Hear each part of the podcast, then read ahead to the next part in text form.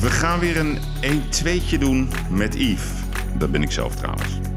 Dat vind ik echt een heel goed gesprek, hè, Yves. Dat ben ik echt. Wie staan er volgens jou allemaal op die zwarte lijst? En is er überhaupt een zwarte lijst? Ik vraag me gewoon af, wat is je motief om dat dan toch op te schrijven? Hij wilde niet meewerken. Ja, dan haal het op. Het voelt nu een beetje of ik bij OM een verklaring moet afleggen. Ja.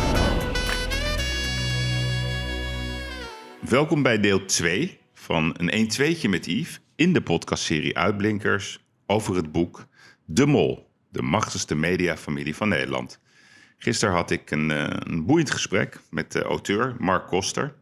En vandaag gaan we over naar deel 2. En dan zal het gaan over de Vitties van de familie De Mol. En we gaan verder waar we gisteren waren gestopt. En dan, we gaan eventjes kijken naar de Vitties van De Mol. Dus ik heb er even een paar uitgehaald. Reinhold Oermans. Prachtig, hè? Ja. Schitterend. Maar wat denk je dat hij van de Oerlemans vindt? Nee, maar wat vindt hij van de Oerlemans? Dus vertel jij even over... Want dat vond ik dus echt een mooi verhaal. Over dat de Mol is boos op Oerlemans. En die vertelt dan vervolgens iets over zijn vermogen. Ja, vertel even hoe dat ging.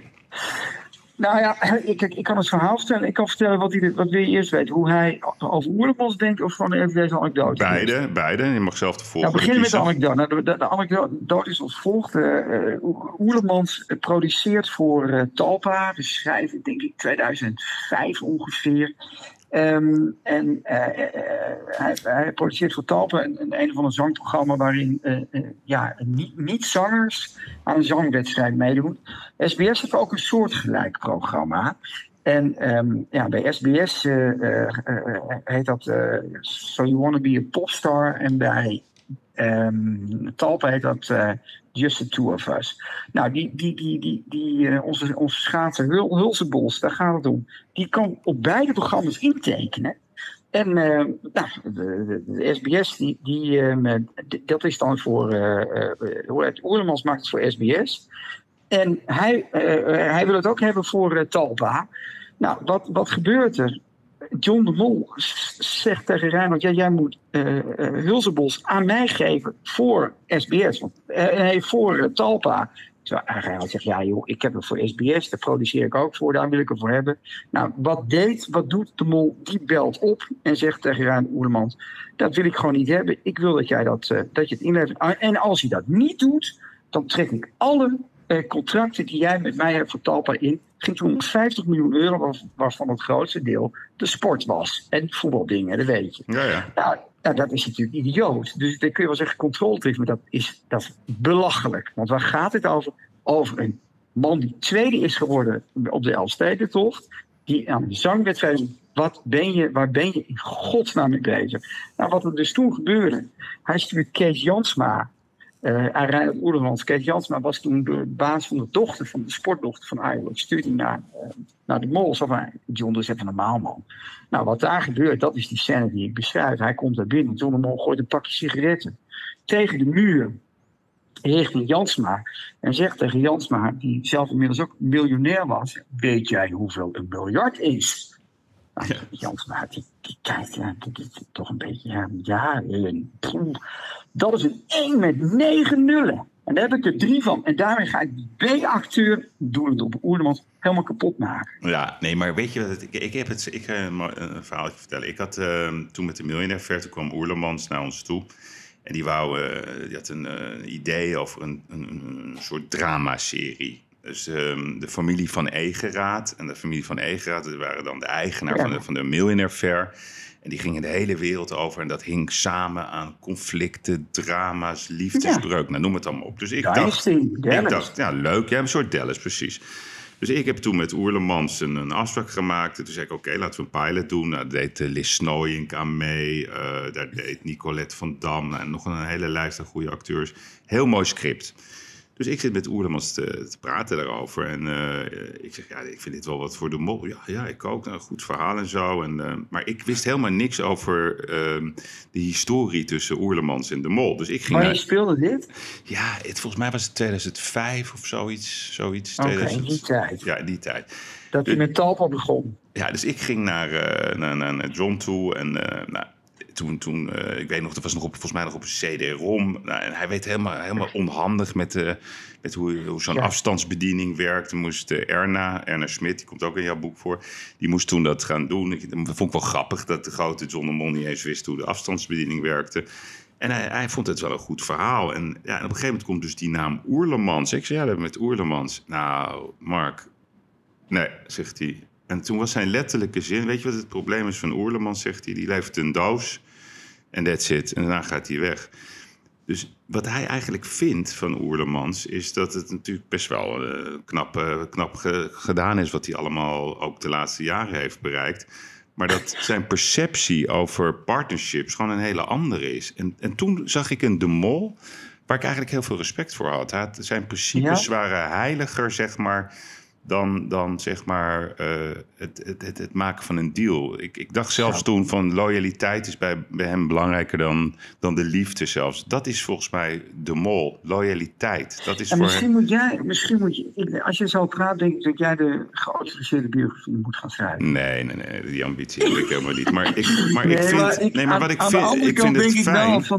Aan de andere kant denk ik wel dat Oerlemans, die zit nu lekker met teenslippers in Redondo Beach en verkoopt daar het ene vol met het andere. Ja, dat denk je. Dat denk je. Ja, nee, maar ik bedoel alleen maar te zeggen. Dat denk je, dat is zo. Nee, dat weet ik. Maar je probeert, dat is niet de discussie. Wat ik interessant vind is, waarom ontstaan conflicten? Ik vind het mooi als je kijkt naar de fitties in het leven van iemand. Het is logisch, als je heel veel dingen doet, dan zijn er natuurlijk ook fitties. Maar ik vind het altijd veel fascinerender om de kern ervan te begrijpen. En de kern is vaak bij mensen zoals De Mol, maar ook bij Cruijff. Ik heb het zelf ook een keertje meegemaakt. Dat is die factor loyaliteit. Dat is alles overtreffend. Ja. En als je dat breekt, zeg maar, dat loyaliteitsprincipe, dan heb je met zo'n man gewoon een probleem. Hè? Want bijvoorbeeld Ruud Hendriks, hè? Die wordt ook opgevoerd in het boek. Dat ging toen over die En de Mol deal. En Hendriks die verkoopt zijn aandelen. Te vroeg. Ja. Of niet in overleg, ik weet niet wat het precies was. Nee, maar het was allemaal niet goed. Nee. Maar wat denk je dan dat zijn woede daarachter is? Of zijn woede of zijn teleurstelling? En dat we dat hebben afgesproken. Maar ik vind dat zo grappig. Dat een man die met risken een afspraak schendt. Ja, oké, dat is mooi dit. Yves, je moet echt wakker worden. Ja, het gaat niet om wakker worden. Maar dat vind ik mooi. Jij brengt alles terug naar het riskbord. Dat is voor jou? Ik breng alles bij deze man terug. En mijn droom is eigenlijk... Ja. Dat zou mijn als ik een geautoriseerde biografie zou schrijven... Dan had ik natuurlijk het boek gebaseerd op een spelletje Risk met hem. Dan was ik de opening begonnen met Risken. En daar was ik dan ook mee geëindigd. Maar als ik kijk, dan ging je vanuit dat hij mij landslide had verslagen. Dus dan had ik dat hele boek aan dat Risken opgehangen. Ja. Dus, maar ik vind het zo grappig dat jij ik schiet bijna vol. Zeg ik een beetje pestig. Dat je hem zoveel credits geeft. Terwijl die bij het eerste... dat hij zijn eigen zus belazert bij een spelletje om te winnen. En dat doet hij natuurlijk wel Reinhold Oerman. En als Reinhold Oerman hem te slim af is... ja, dan is het loyaliteit. Nee, maar ik weet niet of het te slim is. Hè? Kijk, het is... ik vind het leuk, hè? Dus we hadden het net over golf, hè? Of het balletje uit je zak laten vallen... of het balletje een beetje naar rechts leggen. Stelt zijn eigen zoon, hè? Op een podium. Ja, nee, maar dat is... Dat, denk je dat Cruijff dat niet deed? Hoe denk je dat Cruijff over die golfbaan liep? Nee, maar het gaat om de essentie van wat is overdrijven. Ik vind niet dat je heel zuiver argumenteert. Okay. Ik vind goed dat je Oerlemans erbij hebt en dat hij zegt loyaliteit. Dat vind ik goed. Dat vind ik ook een mooi argument. Maar hij zou het zelf net zo doen bij Oerlemans.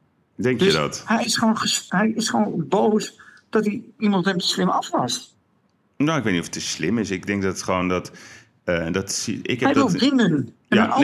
Maar winnen is niet verkeerd, toch? Winnen is toch geen verkeerde mentaliteit? Alleen de vraag is wat je inzet bij winnen. Mijn kritiek, en nu komen we ergens. Okay. Dit vind ik echt een heel goed gesprek, Yves. Dat meen ik echt. Wat ik heel leuk aan dit... en daar heb ik ook over nagedacht. Ik dacht, de voer is veel te ver. En dat is echt voor de fijnproevers. Je hebt in de economie de zero-sum game. En dat houdt in dat de winst van de een is het verlies van de ander. Ik geloof daar zelf niet in. Ik geloof erin dat je de taart groter moet maken, dat iedereen het meer heeft. Maar bij De Mol, en dat vind ik een kritiekpunt op hem... en voor mij gaat dat een beetje de discussie waar we het nu over hebben. Hij denkt, als Oerlemans wint, verlies ik. Maar dat hoeft dus niet zo te zijn. En nou, dat is de vraag. Want ik denk, als je deze vraag bijvoorbeeld stelt aan andere mensen die heel nauw met hem werken, dat je misschien een ander antwoord krijgt. Hè? Ik bedoel, jij noemde zelf Winston Kerstanovic als mogelijke opvolger. Maar goed, die werkt hij nu niet meer. Ik denk dat die wel degelijk vindt dat de Mol van het principe is, als je wil vermenigvuldigen, moet je kunnen delen. Ik denk, als je het aan Ronald Goes vraagt, hè, Goesie, die zegt dat ook. Dan heb je de wilde Frank Botman, hè, die heel goed is in het beleggen. Ja, dat is ook iemand die volgens mij vindt dat de Mol heel goed kan delen. Ik denk dat het heel... Ik zou je nog een anekdote vertellen. Ik zat een keer bij de Mol. En de jongens van mij, die hadden toen, die bij mij werkten, die hadden een Millionaire Channel bedacht. Nou, dus wij werden best enthousiast. Wij praten nu 2007 of zo. Nou, dus uiteindelijk komt er een afspraak bij de Mol af de Millionaire Channel. Dus ik zit met hem. En hij zegt, weet je wat we moeten doen? We gaan een heel groot onderzoek doen. Ik zorg dat ik de beste mensen daarvoor vrijmaak om te kijken wat de haalbaarheid is van zo'n project. Nou, dat was net vlak voor die kredietcrisis. Het komt een heel dik project. Nou, groot bedrag wat er geïnvesteerd moet worden. En hij zegt, nou zeg het maar. En ik zei, ik vond het best moeilijk. Hè? Dus, want de crisis kwam eraan. En eigenlijk gaf ik een negatief advies over mijn eigen droom. Nou, oké, prima. Hij zegt, dan doen we het niet. Maar we hadden ook afgesproken dat onderzoekje, dat kostte €150.000. Ik zou het bedrag ook noemen. En ik moest de helft ervan betalen. Toen dacht ik, oh jeetje, dat is veel. Hè? Dat vond ik toch veel, 75. Maar ik betaal het keurig. En toen vroeg ik later een keer aan hem. Toen zei ik, ik vond het wel een beetje flauw. Hè, dat ik toch de helft moest betalen van dat hele project. En weet je wat hij toen tegen me zei? Ja, je hebt me niet gevraagd. En dat vond ik zo een ongelofelijke goede opmerking, want hoe ik toen dacht, van ja, wat ben ik ook een sukkel. Ik had niet de moed om tegen hem te zeggen, ja, jij moet dat gewoon betalen. Dat hele, had hij ook ja tegen gezegd. Ja. Maar dat bedoel ik. Ja, maar dat is wel vaak, nee, maar dat is wat je vaak ziet, dat mensen die een deal mislopen of die een ander contract krijgen, die gaan dan de fout bij een ander neerleggen. Terwijl je zelf, vind ik, de brutaliteit moet hebben. Dat is, vind ik, waar je de les uit moet trekken in het leven. Want het zijn natuurlijk hele dwingende mensen waar je tegenover zit. Ik bedoel, hij is wel één brok. Hè? Jij noemt het over, in het boek zie ik over angstcultuur. Maar je kan gewoon bij die man naar binnen lopen. Maar je moet zelf wel een plan hebben. Ja, hè? Dat is hem, denk ik. Ik wel. Wat? Ja, maar, nee, maar dat is... Ik moet het. Oké, maar wat goed. Ik vind het ben niet afhankelijk en ik vind het ook helemaal niet... Oké, maar het maakt niet uit. Ik vind het ook eigenlijk best leuk om dat te doen. We gaan even over nog één dingetje, over de zwarte lijst. Hè? Je hebt het in het boek ook over een zwarte lijst. Wie staan er volgens jou allemaal op die zwarte lijst? En is er überhaupt een zwarte lijst? Nou, ik weet twee mensen die er dus opstaan, waarvan dat wordt gezegd. En wie zijn dat? Ruud Hendriks? Nou, Erik Zwart staat er ook op. Ja. En toen ik één keer bij hem was, Oerlemans staat er ook op. Ja. Toen ik die naam noemde, werd hij helemaal... je kan ook zeggen, goh, dat is toch een beetje... Ja. Nou, ben je zo groot, de laatste door, dat is toch ongelooflijk. Ja, ik vind dat zelf verbijsterend. Ja, nee, maar ik denk wel dat je kan zeggen... Hè, dat ik zie de Mol toch wel categorie Steve Jobs... Elon Musk, al die grootheden, dat hoort echt bij dit soort mensen vaak. Dat is toch gewoon... Ze hebben zo... het is wel leuk om te beschrijven. Ja, dat kan mij niet schelen dat het erbij hoort. Nee, oké, dat mag. Ja, nee, maar ik denk dat heel veel mensen maar niet weten dat... En heel veel mensen die in een Phoenix locatie wonen, no point intended, die vinden helemaal niet dat het erbij hoort. Die willen dat wel weten waarom dat zo zit. Nee, die willen dat weten, maar misschien snappen ze het niet. Hè? Weet je, ervaring is natuurlijk kennis. Maar goed, maakt niet uit. Wat vond jij, we gaan even naar je boek, want daar wil ik het ook over hebben. Wat vond je zelf het meest relevante hoofdstuk van je boek? Ja, het zijn er 111. Ja, maar welke vond je het meest relevant? Hè? Niet het leukste, maar het meest relevant.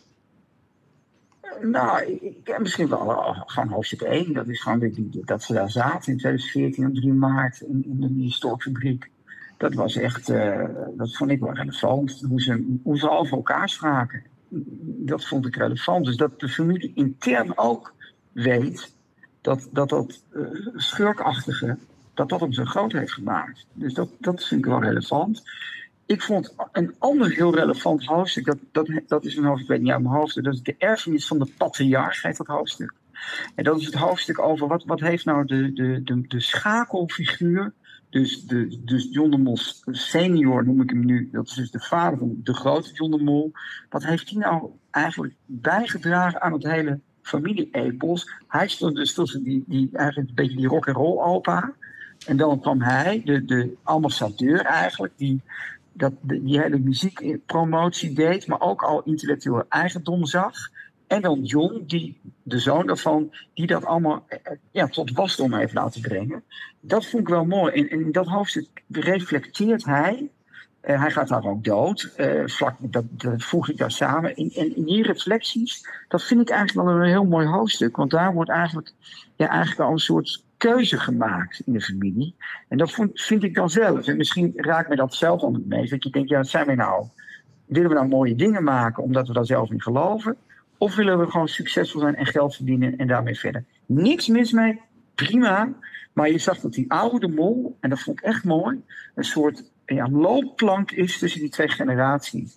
Ik denk dat daar zit zijn DNA in. En ik denk dat John de Mol gewoon de briljante uitvoerder was. Wat ik bedoel, die heeft uiteindelijk die wereldbekendheid gerealiseerd en in Nederland geschiedenis veroorzaakt. Ja, maar wat ik ook wel heel leuk was, omdat het een beetje ongesneeuwd, is dat die oude dus ook nog die hele housemuziek heeft gepromoot in Nederland. Ja, mooi hè? Dat is heel raar. Ja. Die kon eigenlijk, als je dan zegt wat heeft hij bijgedragen? Nou, een miljardenindustrie. Ja. Hè, met de Armin van Buren, Afrojack, al die mensen. Dit zijn op zijn schouders. Hoe lullig dat ook, klein dat ook begon daar aan de vaartweg in Hilversum. En in dat opzicht was zijn delegeerdrift, wat in het einde van zijn regeerperiode daarbij kon namens, was hij heel erg laid back. Lekker ontspannen. Stofje sigaretten mee, kroenetje aan, telegraafje lezen. Ja. Weet je, dat was Guus Hiddink.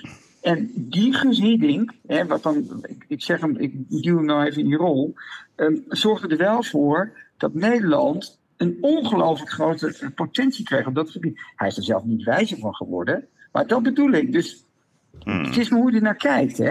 Ja. En ik vind dat eigenlijk ook een hele. Dus dat is de erfenis van de patriarch. Dat zit daarin. Hey, en even over rechtszaken. Heb je al veel rechtszaken aan je broek hangen? Ik heb 0. 0. Want er was een hoofdstuk wat mij opviel.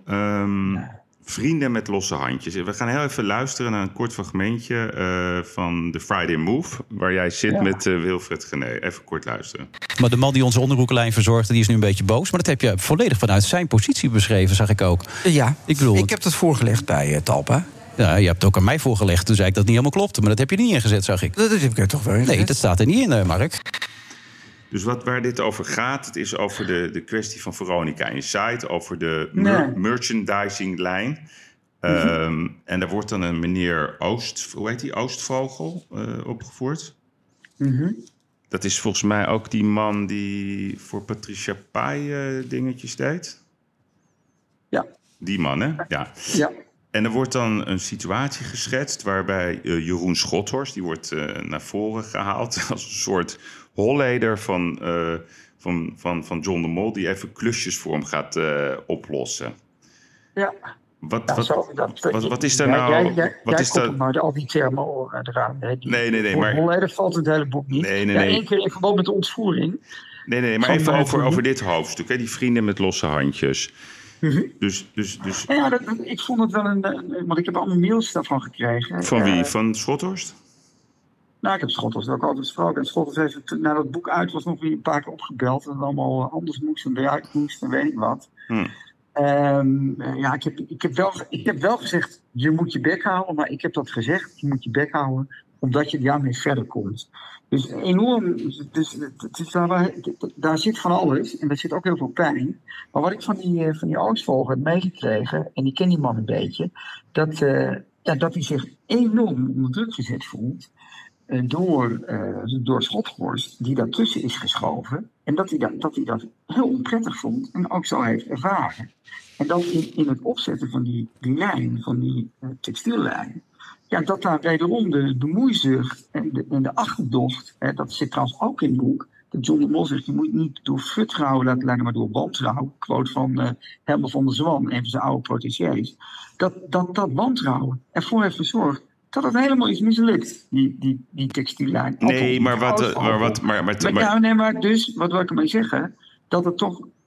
Dat je zou kunnen zeggen dat ingrijpt op die manier. Omdat die hele dreigende, agressieve, je moet doen wat ik zeg, want anders. Dat heeft dus niet gewerkt. En die man pikt dat niet. En dat vind ik ook wel weer mooi eraan. Er zijn wel meer mensen in het boek die... Nee, maar wacht. Dus het is die Oostvogel, die pikt dat niet. Nou, Gené, die praat met je erover. Die wordt ook genoemd in het boek. Dus die heeft kennis van zaken. Die zegt, ja, zo is het helemaal niet gegaan. Hij is zaakwaard. Maar Gené zegt letterlijk... Dat zeg jij niet, dat zeg Gené helemaal niet. Nee, dat zegt hij op de radio. Het is anders gegaan. Dus jij wekt de indruk... Want ik lees dat boek. Ik wil graag de auteur geloven en... Toevallig ken ik de beste Schothorst. En die wordt... Ik ken hem ook. Wacht even, Mark. Ik weet, dat kan ik allemaal voorlezen nu? Nou, dat hoeft niet. Maar wat ik best wel extreem vind... Er wordt een situatie geschetst in het boek... in de Bonte Paard... waar Schothorst dan is met een aantal vrienden van hem...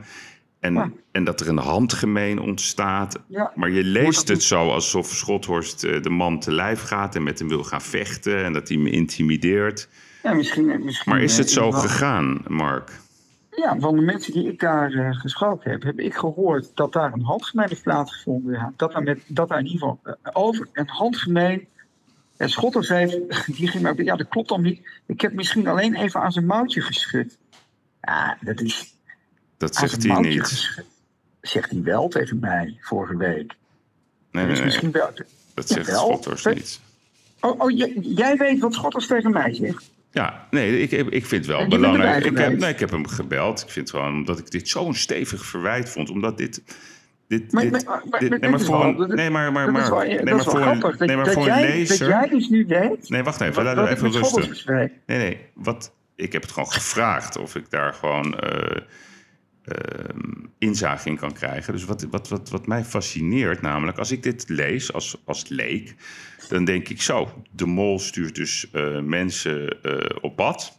om klusjes voor hem te klaren... en daar mag het er grof aan toe gaan. Nou, en er wordt een man, een ondernemer... die heel veel verschillende bedrijven heeft opgezet... Nou, sommige weer goed en sommige weer niet goed... die wordt daar best wel neergezet als een agressor. Er wordt ook een voorbeeld aangehaald van een conflict... op een kartbaan waarbij een bekende sterrenmakelaar... wordt bejegend. Nou, dat is achteraf... Maar achteraf wordt er dan gezegd dat dat anders was, hoe dat ging. Dus niet dat er een handgemeen heeft plaatsgevonden...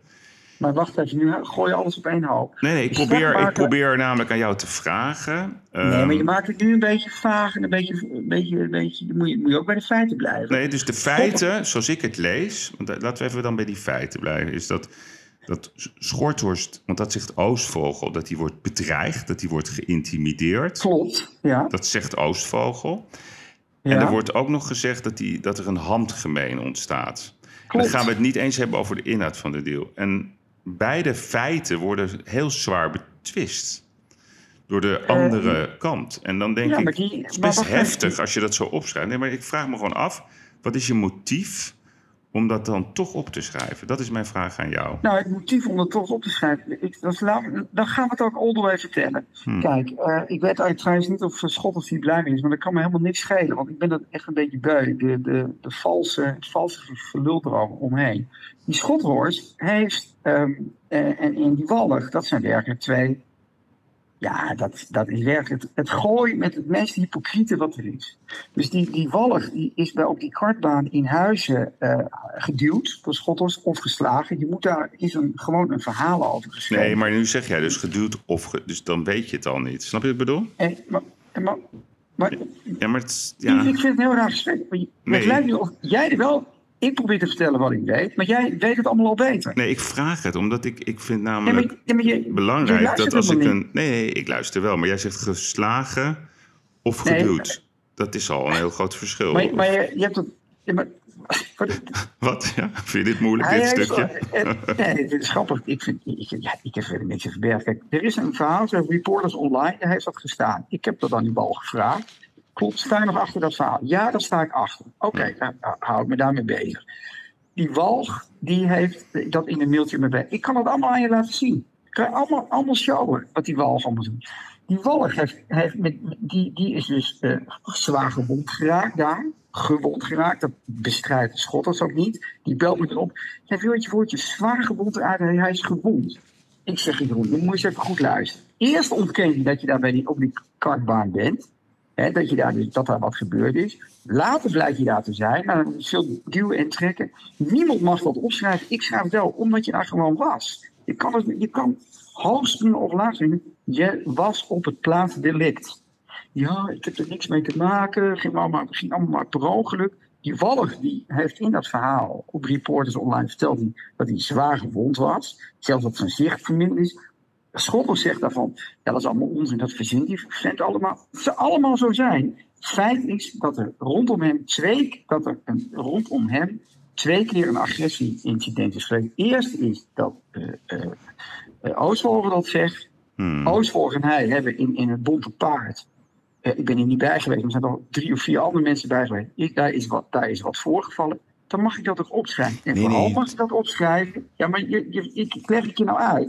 Vooral mag je dat opschrijven, omdat die Oostvogel vindt dat die lijn van hem is afgepakt door onder meer de vervelende interrupties van Schothorst. Dat mag die man toch vinden? Nee, dat mag die man vinden. Alleen in het boek staat bijvoorbeeld dan om de typering. Hè, er staat dan dat er is geschikt hè, met Walg, maar er is helemaal niet geschikt.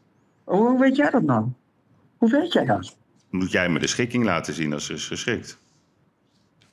Waarom moet ik jou die schikking laten zien? Nee, maar wat ik probeer aan je uit te leggen, en dat vind ik gewoon heel belangrijk bij zo'n boek. Het is een omvangrijk boek. Wat een stukje geschiedenis laat zien. En dan wil je als lezer eigenlijk vanaf de eerste letter tot het einde...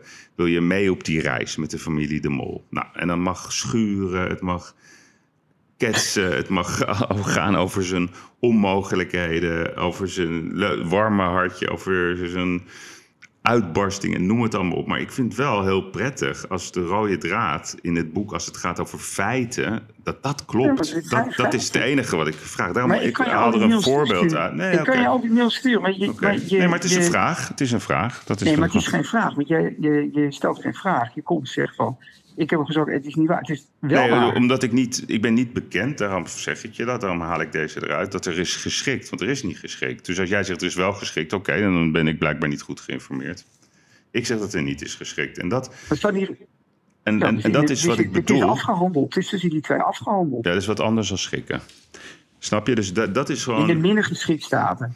Ja, maar dat is niet zo. Dus als jij zegt dat wel zo is... Ja, wat ben je nou voor... Tussen die twee mannen is de slaande ruzie uitgebroken. Ja. En dat hele gooi... bibbert ervan dat dit naar buiten kwam. Ik kan je wel een paar voorbeelden... Wil je het alsjeblieft niet opschrijven? Ook andere bladen durven dit niet te publiceren. Het is gewoon een feit dat die Schothorst op die kartbaan... die Walg dusdanig is aangeduid dat hij is gewond. Punt. Dan kunnen we halfstringen of laatstringen. Okay. Eerst mocht het er niet in. Eerst was het allemaal onzin. Allemaal onzin? Is gewoon dat is helemaal geen onzin. Okay. Dus ik vind het raar dat je het zo voor die mannen opneemt. Je moet gewoon zuiver naar elkaar feiten kijken. Het gaat mij niet. Ik neem het voor niemand op. Je neemt het wel. Het voelt nu een beetje alsof ik bij het OM een verklaring moet afleggen. Weet je? Ik zal het simpel maken. Ja. Zoom heen. Ga maar lekker naar de rechtbank. Dat zullen we wel zien. Want er komt alles naar buiten. Ja, nee, maar is dat wat je wil? Dat mensen naar de rechtbank gaan? Maar het is van 2-1. Niet vals praten. Of een beetje als een soort slang. Ja, maar. Dan moet je dat... Bring it on. Ja. Heb ik ook tegen de familie gezegd. Kom maar door. Eerst ook zeggen... Ja, we worden afgeperst. Nou, het zal zo zijn, ik zet dat erin. En toen zei ik ook tegen Jacques Lieschap... Kom dan door met de feiten. Ja kom maar langs op kantoor. Wat ik zo grappig... Mark... Kom maar langs op kantoor. Dus ik op weg naar kantoor. Nee, we doen het toch niet. Maar weet je wat zo grappig is? Je weet wat een spiegel is, hè? We hebben het een uurtje gehad over John de Mol en over wat zo leuk aan hem is. En ook dat hij soms zo extreem kan zijn. Maar het grappige is, als ik jou dan over één onderwerp typeer, dan begin je soemie, kom maar op naar akkoord. Je lijkt volgens je eigen perceptie wel een beetje op John de Mol, Mark. Nou, dat is vaak dan complimenten. Ja, dat zou ik ook als compliment. Nee, maar je zit een beetje, ik vind het leuk dat je zo een beetje stangerig zit te interviewen. Dat viertje, dat zouden meer mensen moeten doen. Dus ik waardeer het, vind het een heel leuk gesprek. Ik vind het echt goed dat je dit doet. En je kan alles tegen me zeggen. Ja. Maar als de totale scheiterigheid met hele gooi, dat is toch verschrikkelijk. Nee, maar dat is een andere discussie. Want daar, dus zeg maar die scheitigheid in het gooien, dat zien we volgens mij heel mooi terug ook in Gooise Vrouw, hè, van Linda de Mol. Dus daar zie je gewoon wat er allemaal in het gooi gebeurt. Ik denk dat daar geen discussies over zijn, dat er achter de deuren in het gooi hele spannende situaties aan de gang zijn. Dat is natuurlijk een wereld op zichzelf. En dat is ook, denk ik, wat mensen leuk vinden. En of dat allemaal leuk is, of dat minder leuk is, ach, laten we dat maar aan de mensen overlaten. Maar wat ik wel, en ik kan me niet anders voorstellen dat jij dat ook vindt, is dat zo'n belangrijk document, hè, wat je maakt en wat ook heel veel aandacht krijgt, dat klopt allemaal. Dat is eigenlijk wat ik bedoel. En daarom haal ik er... Kijk, we kunnen elk hoofdstuk gaan behandelen. Dat ga ik natuurlijk helemaal niet doen met je. Maar deze, die haalde ik er gewoon even uit als voorbeeld. Omdat ik dit best wel een heftige... Ik vond dit een heftige. Maar Yves, daarom stel ik een heel vraag. Zullen we hem afsluiten, dit hoofdstuk? Nee, helemaal niet, want we gaan nu pas beginnen. Nee, ik vraag... Jij bent natuurlijk een Schothorst gebeld. En pak die jongen even lekker aan. Ik ben helemaal niet een Schothorst gebeld. Oh nee? Nee. Als ik nou Schothorst bel straks... Wacht even, Mark. Gewoon even duidelijkheid. Ik heb zelf gebeld met Schothorst omdat ik het boek zat te lezen gisteren. Ik heb hem zelf gevraagd, mag ik je even bellen? Ik geloof geen zak van. Ja, eerlijk worden. Op mijn hand op mijn hart. Ik heb hem, hoe weet Schothorst dat ik jou zou gaan spreken? Dat weet ik. Dus ik heb hem zelf gebeld. En hij heeft ook letterlijk tegen mij gezegd, dus dat zeg ik er ook bij, dus geen disclaimers. Ja hoor, je mag dat absoluut gewoon noemen. Als natuurlijk mag je dat gebruiken. Nee, dus er zit geen geheimzinnigheid uit. Het is gewoon mijn eigen initiatief geweest. Dit geloof ik helemaal niet van. Het zal wel zo zijn. Maakt me ook niet uit. Het tweede is, ik zal je een voorbeeld geven hoe dat dan gaat met de Mol. Ik kom bij John de Mol. Eerst krijg ik een brief van Dan Blazer. Staat in het boek. Dan Blazer, die mij vertelt dat een concept van hem, van Blazowski-syndroom, gejat is door Talpa, omdat het eerst bij hem was bedacht en later naar RTL ging. Die man belt mij razend op. Of nee, eerst, ja, je moet het er allemaal uithouden. Wij hadden afgesproken dat ik totaal veto had. Hij vroeg in het bericht of ik het hele boek even naar hem wilde sturen. Ik dacht, pardon. Dus wat ik doe, die feiten die check ik bij een mededirecteur van hem. Ja, inderdaad, hij was er pissig over. Dus ik schrijf dat op. Kreeg ik daarna een echte advocaat achter me aan die ook zei, nee, het moet er allemaal uit. Wij hebben een veto toegezegd, het moet er allemaal uit. Terwijl ik dat al bij 2 bronnen had. Ik kom met John de Mol. Dus John de Mol, ik zeg tegen John de Mol, ja, die zaak blazen. Ja, ik heb die man even opgebeld. Dus ik dacht, hè, zie je wel. Dus toen die blazen door mij ook confronteerde, dat hij zei, ben je door John de Mol gebeld? Weet je wat ik zeg? Nee, ik heb geen contact gehad met John de Mol. Het is gewoon een intense leugenaar, die man. Daar kun je dus niks mee. Dus Yves, als ik nu Schothorst bel, ga ik doen. Ja. En ik zeg tegen Schothorst, heb jij met hem gesproken en gevraagd om dit op te roepen? En het is, wat ga jij dan doen? Nou, ik durf er elke fles wijn op te zetten die je maar wil. Of de opbrengst van het boek durf ik ook in te zetten. De opbrengst van het boek? Ja dus jij schenkt de complete opbrengst van het boek aan mij als ik het anders heb gezegd? Nee, dat is niet wat ik met jou verwed. Dat is een mooi boek. Ik verwed met jou... Het is eigenlijk wel een spelletje risk, dit. Geef mij maar Afrika, Mark. We gaan onderhandelen over Afrika. Nee, maar ik als jij mij Afrika geeft, laat ik jou met rust in Australië. Nee, maar we gaan hier niet te lang over door. Ik wou het nog even met je hebben over... Je mag dus bellen hem op en dan zal je horen dat het mijn initiatief is geweest. En zonder disclaimers en vragen. Het was gewoon nieuwsgierigheid van mij. Dat is wat ik doe. Ik heb de moeite genomen om je boek te lezen. En, dus, en ik vind dat, dat je een hele mooie pen hebt. En ik vind ook echt dat er hele ritmische onderdelen in zitten. Ik vond ook details, ben ik gek op. Maar ik wil wel dat het boek feitelijk gewoon klopt. Dat is het enige waarom ik je deze vraag stel. Dus bel hem en daarna mag je me daarover informeren. Dan wou ik het even met je hebben over Chantal en Linda. Dat vind ik ook wel een fascinerend verhaal. Hoe lang wordt deze podcast? Dus vraag me. Langer dan ik had bedacht. Maar ja, dat is het leuke van een podcast. Hè? Je kan gewoon, we kunnen net zo lang doorgaan zoals wij dat willen. Joe, de bekendste podcasters van Joe Rogan, die zijn soms 2,5 uur of zo, of 3 uur. Precies. Ja, precies. Ik hoop wel dat de luisteraars het nog wel leuk vinden. Ja, op het moment dat het zo conflictueus wordt. Wat fantastisch. Ja, hoe zie jij die hele battle tussen Chantal en Linda, die ook in je boek naar voren wordt gehaald? Hè? Dus Chantal heeft ook ooit een relatie gehad met Johnny de Mol. Dan zie je dat Chantal gaat haar eigen blad beginnen. En dat is ook een fitty verhaal. Hoe kijk je daarnaar? Ja, dat is gewoon... Er is een nieuwe paal in de dierentuin waar ook mensen naar willen kijken. Ja, dat doet gewoon pijn. Ja.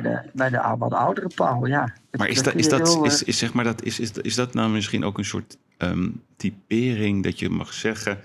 De familie doet er... Nee, maar de familie doet er alles aan om zijn territorium te bewaken. Ja.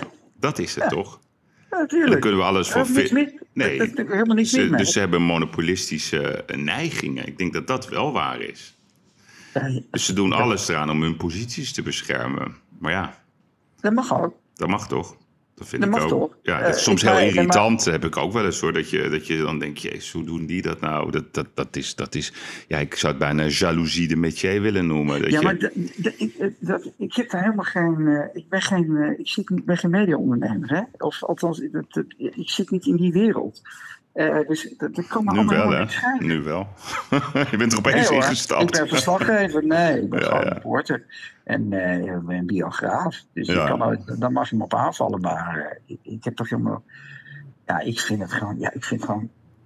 Nee, ik heb ooit in mijn podcast gezegd... Weet je wat ik heb dat ooit in mijn podcast gezegd. In een andere podcast. Dat wat er gebeurd is, dat Linda... Die heeft toen Chantal Janssen gebeld. Dat zag ik namelijk niet in je boek staan...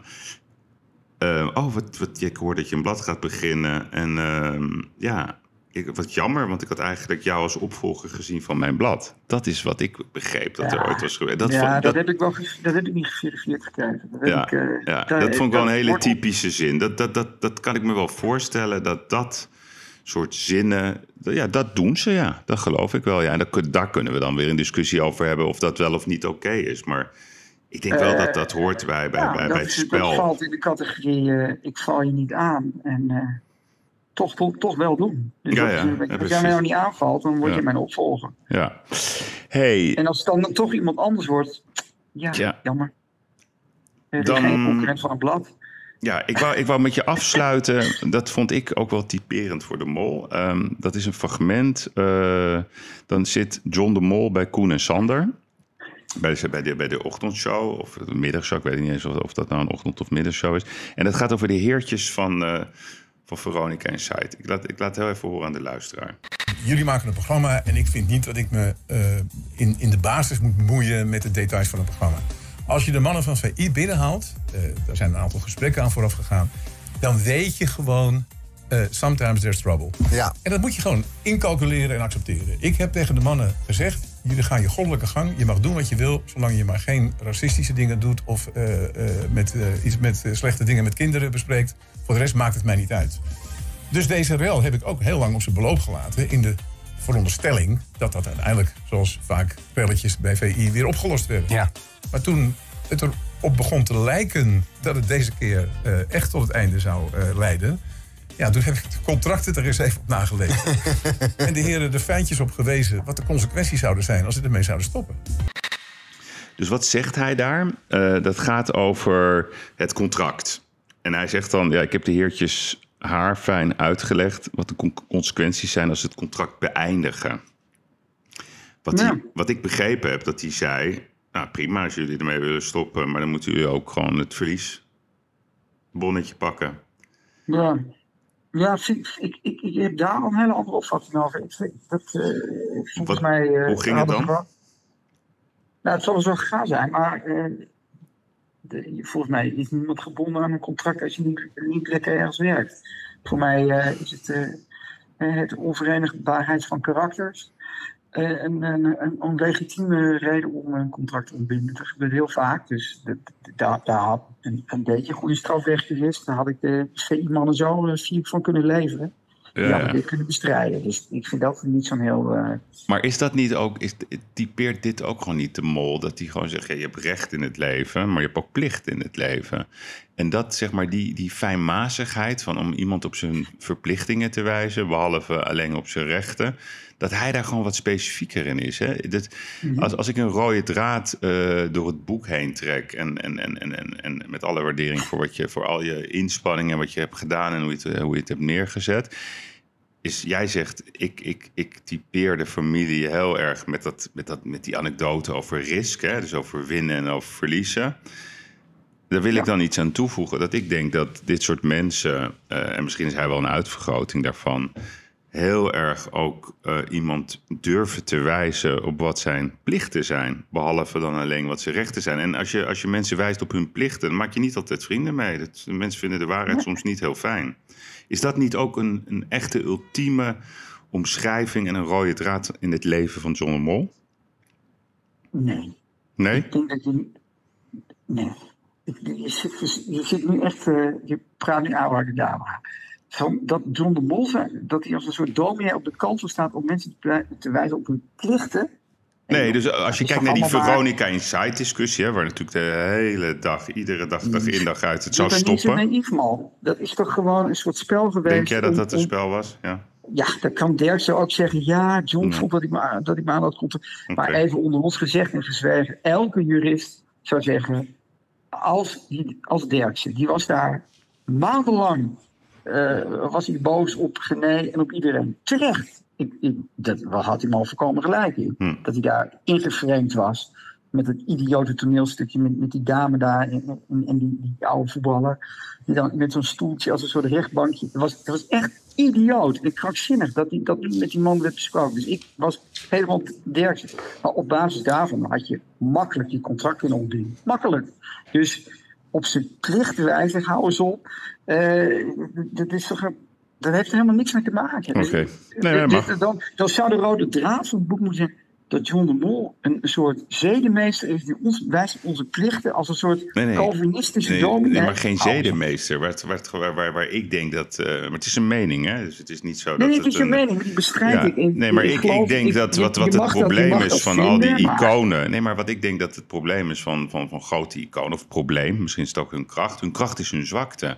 Dus dat ze zijn gewoon heel resoluut. Dat is Ben Verwaayen heel goed. Ja. Dat is Ben Verwaayen echt fantastisch. Een hele goede vent vind ik dat. Hij zegt in het boek ook, die zegt van ja, dat ze dus tunnelvisie hebben. Nou ja ze, en dat is het. Maar daar ga ik echt met je mee. Dat is ook zo. Ze zijn heel erg... Nee, maar wat ik wel grappig aan jou vind, dat jij vindt de tunnelvisie van de Mol, als je zegt het is een tunnelvisie en soms zit hij helemaal mis en misbruikt hij zijn macht, want dat durf ik wel te zeggen, dat doet hij. En als hij dat... Ik denk dat hij daar kader moet lachen op dat mensen nou aan buigen. Ik denk ook dat hij prettig vindt dat mensen zeggen, man flikker op, ik doe er niet aan mee. Vindt hij mooi, ja, klopt. Vindt hij mooi, dus ik denk dat hij... Jij klinkt heel hard wat tegen je zegt, maar het is een fantastisch gesprek. Jij moet zo'n boek nooit schrijven, Yves. Weet je waarom niet? Ik heb er geen tijd voor. Nee, maar je bent een beetje Dirk van Gelder. Je gaat gewoon veel door mee in het vreemde. Ja. Nee, maar je bent een hartstikke lieve vent. Ik vind je ook hartstikke goed met je podcast. Ja. Dat weet ik echt. Nee, maar ik ben heel blij dat je nu ook zeg maar een waardering gaat geven aan dit gesprek. Dat typeert jou ook, denk ik. Ik denk dat dit echt dit noem ik dan een botsing der culturen. Nee, dat is vaak de gedachte dat je moet kritisch zijn in een gesprek op een persoon en dan pas ben je bereid, zeg maar, om heel journalistiek te zijn. Maar wat ik bedoel met journalistiek is dat ik vind dat de feiten, dat is toch niet de discussie of ik een journalist ben. Het gaat over jouw boek vandaag en ik vind het heel gezellig ook hoor, dat je de bal naar mij toe kaatst. Alleen ik vind, en dat is waarom ik daarover begin, dat als ik een boek lees, wat altijd ook in de schappen blijft liggen, hè, wat ook onze kinderen ooit gaan lezen, dan vind ik het prettig Dat is eigenlijk waarom we het hier al een tijdje over hebben. Dat hele essentiële dingen over iemands leven en momenten, dat in ieder geval klopt. Als het niet klopt, hangen er alle disclaimers aan. En als jij mij inhuren voor zijn autobiografie, ik denk dat hij... En als jij aan mij vraagt, wat vind je onhebbelijk aan de man? Dan zeg ik, nou, heb je even... Niks, maar dat durf je niet te zeggen. Dan zeg ik tegen jou net, je luistert, dan zeg ik, heb je even, snap je? Dus... Ja, maar ik vind het ook heel leuk dat je het voor me opneemt. Je luistert wederom niet. Dan zeg ik, heb je even. Als je aan mij vraagt, wat is onhebbelijk aan de man? Als je mij vraagt, wat is onhebbelijk aan Linda? Nou, dan heb ik ook nog wel even voor je. Als je me vraagt, wat is onhebbelijk aan Johnny de Mol junior? Nou, dan kunnen we ook nog... Dat is iets anders. Ik vind heel veel dingen onhebbelijk aan dat soort mensen. En dan ken ik ze niet eens goed, snap je? Maar... Wat wel belangrijk is, als je het hebt over familiegeschiedenis en over iemands leven. Ja, dan wil je in ieder geval dat het klopt. Dat is de enige eigenlijk. Nou ja, goed, het is een beetje raar. De pronkmensfeer die iemand anders mee toestopt. Dat is ook zo gênant allemaal. Maar goed, ik was natuurlijk wel voorbij dat de NRC 4 sterren gaf en het een voortreffelijke biografie noemde. Die wou je er nog even in gooien. Vind ik ook wel een mooi moment om mee af te sluiten. De 4 sterren van het NRC. Ik vind het best, maar jij moet gewoon geen biografie schrijven. Maar ik ben ook helemaal niet van plan om biografie te gaan schrijven. Maar goed, ik zou voelen die biografie over Van Gaal door die andere jongen, Robert heet hij. Ja, verschrikkelijk. Ja, maar dan krijg je dus dat je de sensor in je nek hebt. Weet het niet, zo'n troep. Nee, maar dat is een andere discussie. Dat vond ik geen goede biografie. Dat is eigenlijk gewoon... dit is mijn verhaal. Maar dat is een andere discussie. Ik Van Gaal, kom op. Daar kunnen we het een andere keer wel over hebben. Maar dat is geen biografie. Een biografie, dat is het echte verhaal. Weet je, en daar mag het vuur vanaf knetteren. 100%. En het is... Ja, het is ik bedoel, als je het boek van Obama... Hij wilde niet meewerken. Oké, maar dat is denk ik... dat is jouw gebrek aan overtuiging, hè? Dat vind ik een... Ik vind het een mooi moment om af te sluiten. Nee, maar je hebt het nu al een paar keer... Maar ik heb daar helemaal geen behoefte aan. Dus ik ga het ook niet... ik heb die ambitie niet... Ik vond het buitengewoon leuk dat wij zo lang over jouw boek hebben kunnen praten. Is er nog iets wat ik heb gemist? Nee. Ik vind het echt leuk dat jij dit zo doet. Ik hou ervan. En ik heb niets te verbergen, dus dat is leuk. Nou, en, dat zie ik ook wel. Mooi. Zo sta je ook bekend. Weet je, jouw bijnaam is de Rat. Hè? Je weet, hè, dit is ook dit jaar 2020, het jaar van de rat. Ja. Ja, god, die Molendijk. Het is jouw jaar, dus... ik vind het prima, joh. Weet je, I wish dat... Het zit allemaal goed. Weet je, ik haal uit. Ze moeten ook naar mij uithalen. Dat is ook zo. Zo ken ik je ook. Ik kan tikken uit, ik kan ook incasseren. Als ik dat niet zou kunnen, Yves... Ja. Kijk, wat dat betreft is er wel een generatie journalisten... die heel activistisch zijn en heel erg... het is allemaal vreselijk. Het is gewoon mijn verhaal. Er zullen ook fouten in staan. Natuurlijk staan er fouten in als ongebiedig. Ja, dan moeten ze meewerken. Oké. Mark, ik dank jou. Voor... Hey, hoe lang gaat dit nou worden, dit stuk? Ja, nou, ongeveer dit. Hè? Dus jij bent de uitblinker van de week. Dus, hoe vaak doe je dit? De uitblinker iedere week. En de gigs met Erik de Vlieger op vrijdag. Het zou jou meer aanspreken, de gigs. Want dan is het allemaal heel scherp en heel kritisch. Maar goed, jij hebt een heldere stijl, dat begrijp ik wel. Ja. Moet je ook doen. En je hebt ook een hele lekkere stem. Ga er naar luisteren en geef dan je oordeel. Ja? Jo, dankjewel. Bye-bye. Dank voor het luisteren. Dit was deel 2 van de uitblinker van deze week. Mark Koster over de familie De Mol. De machtigste mediafamilie van Nederland. Ik hoop dat u ervan genoten heeft. En vrijdag, dan ben ik er weer... met mijn wekelijkse podcastshow De Gigs. Dan bel ik met Erik de Vlieger. En dan bespreken we de wereld. En volgende week dan ben ik er ook met een nieuwe uitblinker. Ik wens u een mooie week.